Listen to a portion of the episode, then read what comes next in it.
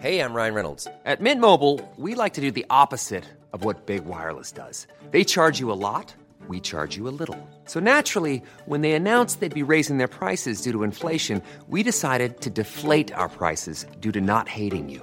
That's right. We're cutting the price of Mint Unlimited from $30 a month to just $15 a month. Give it a try at mintmobile.com slash switch. $45 upfront for three months plus taxes and fees. Promo rate for new customers for limited time. Unlimited more than 40 gigabytes per month. Slows. Full terms at mintmobile.com. When you're ready to pop the question, the last thing you want to do is second guess the ring. At Bluenile.com, you can design a one of a kind ring with the ease and convenience of shopping online. Choose your diamond and setting. When you find the one, you'll get it delivered right to your door. Go to Bluenile.com and use promo code LISTEN to get $50 off your purchase of $500 or more. That's code LISTEN at Bluenile.com for $50 off your purchase. Bluenile.com code LISTEN. Benvenuti a Caper, l'arte del furto, la guida alle rapine più famose e meglio riuscite del mondo. Ogni settimana vi racconteremo una delle rapine più avventurose della storia. Quella di cui parleremo oggi si svolge in Gran Bretagna nel 1963. The great train robbery of 1963 was the Nei mesi successivi alla rapina, il mondo ha assistito col fiato sospeso alla soppopera criminale dell'assalto al treno postale. I tabloid britannici hanno soprannominato i banditi i moderni Robin Hood. I francesi chiamavano Reynolds le gentleman voleur o il ladro gentiluomo. E infatti la rapina vanta tentativi di imitazione in tutto il mondo. Questa è la storia dell'assalto al treno postale del 1963.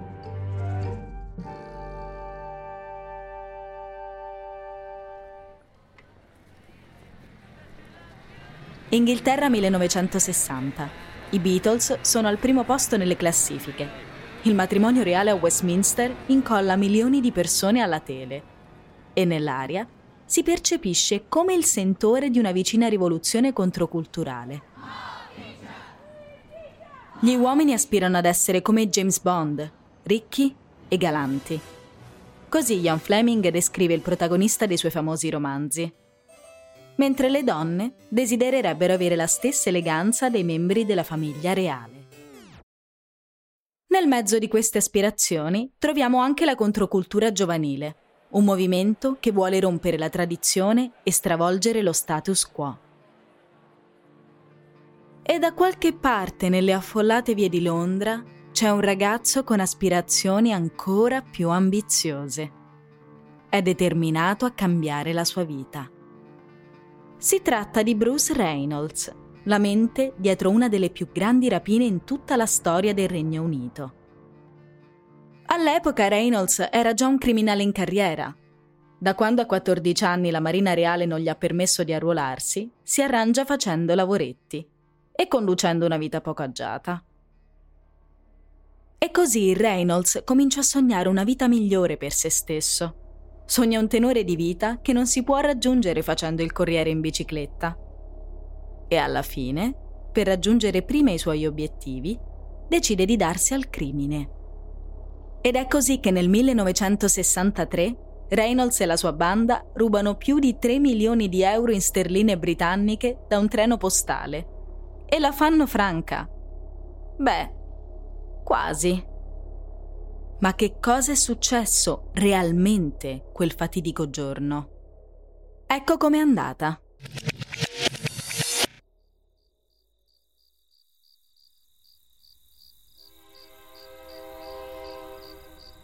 Era buio pesto in una notte d'estate del 1963. All'1.30 del mattino, la banda capitanata da Bruce Reynolds e composta da 16 rapinatori si apposta in attesa vicino al ponte di Bridigo, nella campagna nord di Londra. Nel frattempo, il postale Glasgow-Londra sta attraversando Ledburn, nel Buckinghamshire, in Inghilterra. Il carico? 128 sacchi postali di tela da consegnare a diverse banche nel centro di Londra. I sacchi contengono poco più di 2,6 milioni di sterline in contanti, l'equivalente odierno di 65 milioni di euro. Il treno si ferma alcune volte prima di arrivare alla sua destinazione finale e ogni volta l'equipaggio aggiunge altri sacchi di tela al carico, arricchendo il futuro bottino. Ora, mentre il treno si avvicina e i nostri rapinatori sono acquattati in attesa, è naturale chiedersi come faranno a rapinare un treno in movimento? Beh, innanzitutto questo non è un vecchio film western. Non ci saranno cavalli che affiancano il treno al galoppo in stile John Wayne. No, questi tizi hanno fatto i compiti. Bruce ha passato mesi a pianificare il tutto e ha un informatore che gli ha fornito qualsiasi dettaglio sul treno, come ad esempio quando passerà e quanto denaro ci sarà a bordo. E chiaramente Bruce e la sua banda sanno che devono fermare il treno prima di entrare in azione. Quindi che cosa fanno? Coprono la luce verde del passaggio a livello con un guanto nero. Collegano la luce rossa a una batteria per farla accendere al posto del verde. E così, senza alcuno sforzo, fermeranno il treno. Si metteranno al lavoro e caricheranno sul loro camion una borsa di denaro dopo l'altra. E tirando un sospiro di sollievo, penseranno di aver compiuto la loro missione impossibile. Poi, come nei film, sfrecceranno nelle loro auto verso il tramonto. Vero? Forse no. Vedete, nella realtà è necessaria un po' di sana improvvisazione. Quando il treno si ferma, uno dei membri dell'equipaggio si rende conto che qualcosa non va e nel momento in cui scende per chiamare il tecnico responsabile dei segnali, scopre che il cavo telefonico è stato reciso. È allora che il braccio destro di Bruce, Ronnie Biggs, prende in mano la situazione si dice sia stato lui a mettere KO il macchinista del treno. Biggs avvia il motore. Essendo un ex ferroviere, è fiducioso di poter portare il treno più avanti, in un punto di scarico sicuro per gli altri ladri.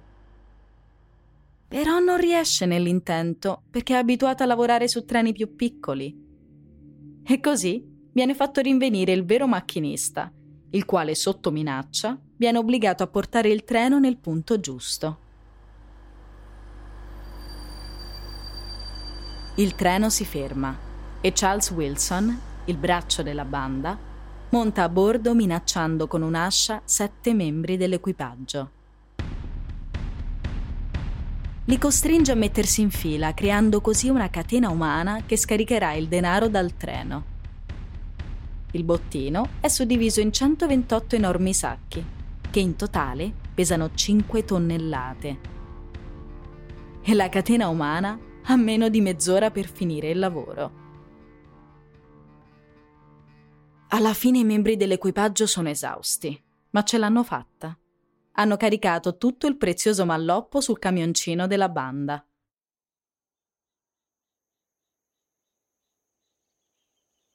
I ladri decidono di portare il denaro in una fattoria vicina, dove si nascondono per qualche giorno nell'attesa che si calmino le acque. Il piano è quello di nascondersi nella fattoria per un po' di tempo, tenendo sempre un orecchio incollato alla radio della polizia. Sembra un buon piano, giusto? Beh, questi tipi stanno portando a termine quella che è probabilmente la più grande rapina di tutti i tempi. Ma fanno un errore dopo l'altro. Il loro casolare solitario dista poco più di 50 km da dove hanno realizzato il colpo. E lì soggiornano qualche tempo, bevendo e giocando a carte. Sono convinti di averla fatta franca, perché stanno intercettando una radio della polizia e da lì nessun suono. Tutto tace. Forse troppo. Il giorno dopo, una voce rompe il fruscio monotono della radio. Capiscono che devono agire velocemente, prendono tutto quello che possono e scappano in fretta e furia.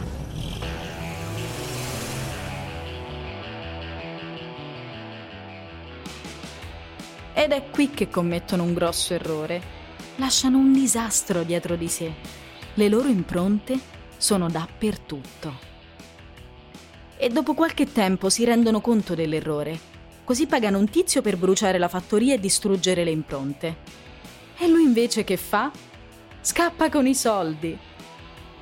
Quando i poliziotti arrivano sul posto, trovano le preziose impronte digitali che permettono di identificare ogni singolo rapinatore. Sono quasi tutti già schedati, quindi non è difficile identificarli.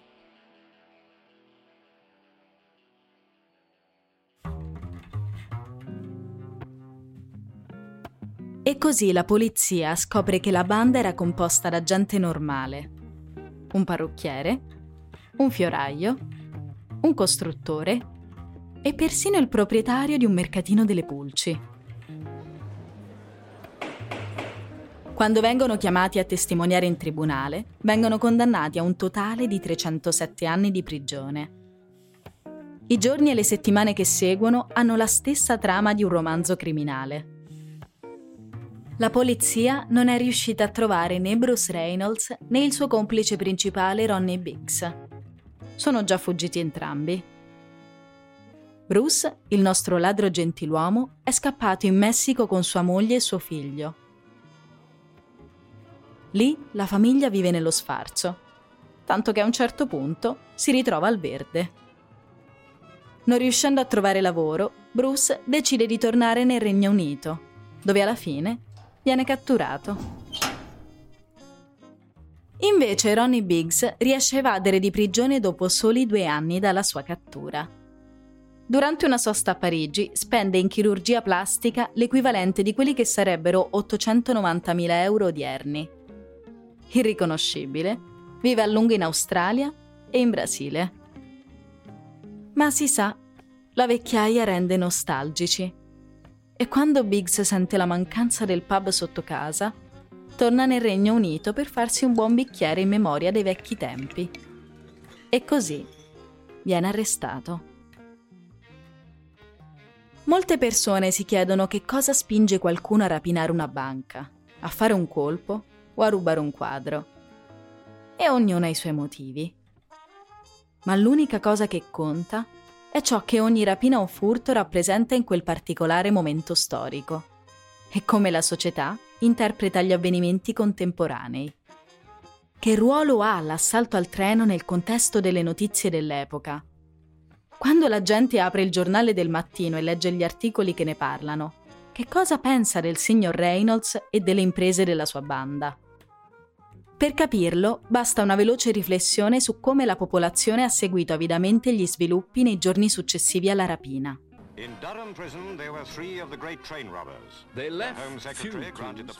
Il grande assalto al treno postale è lo specchio dei sogni e delle aspirazioni che i britannici hanno assimilato dai loro televisori, guardando le pubblicità e assistendo ai matrimoni reali dal proprio salotto.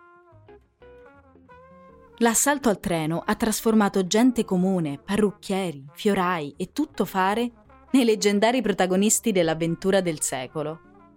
Grazie alla rapina hanno potuto scalare l'ascensore sociale e diventare persone alla moda dell'alta società che possono permettersi ogni lusso. In fondo, se oggi dovessimo chiedere ai passanti in una strada affollata di Londra che cosa faresti tu con due milioni di sterline? Probabilmente otterremo risposte simili ad allora. Mi comprerei una borsa firmata e mi farei un bel viaggio. Onestamente non lo so, ma sono certo che non avrei nulla di cui preoccuparmi. Comprerei una casa a mia madre. Viaggerei per il mondo. È per questo che più di 50 anni dopo, i fan della grande rapina al treno la raccontano con l'emozione negli occhi. Perché è la storia di come alcuni ragazzi della classe operaia hanno sconvolto il mondo. E non possiamo di certo tralasciare gli eroi dell'impresa, Reynolds e il suo amico Biggs. Loro rimarranno per sempre impressi nella storia del crimine, perché passarono dall'essere semplici ladri inglesi a leggende internazionali.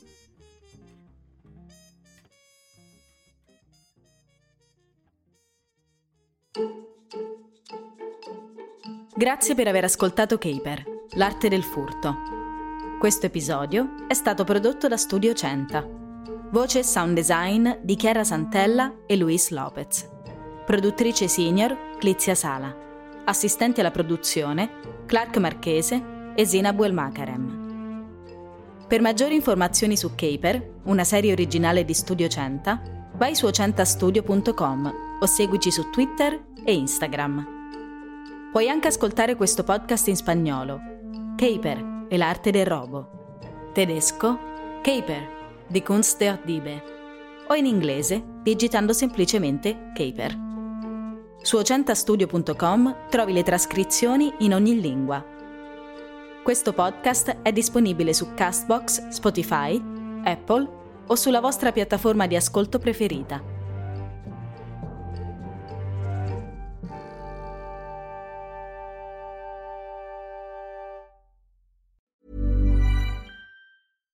Selling a little or a lot?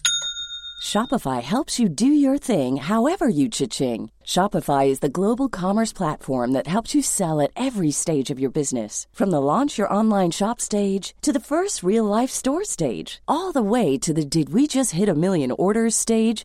Shopify is there to help you grow. Shopify helps you turn browsers into buyers with the internet's best converting checkout. 36% better on average compared to other leading commerce platforms because businesses that grow grow with Shopify. Get a $1 per month trial period at shopify.com/work. shopify.com/work. Even when we're on a budget, we still deserve nice things.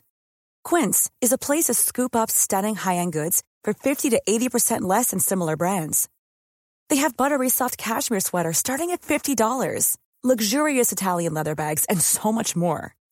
Plus, Quince only works with factories that use safe, ethical, and responsible manufacturing. Get the high-end goods you'll love without the high price tag with Quince. Go to quince.com/style for free shipping and 365-day returns.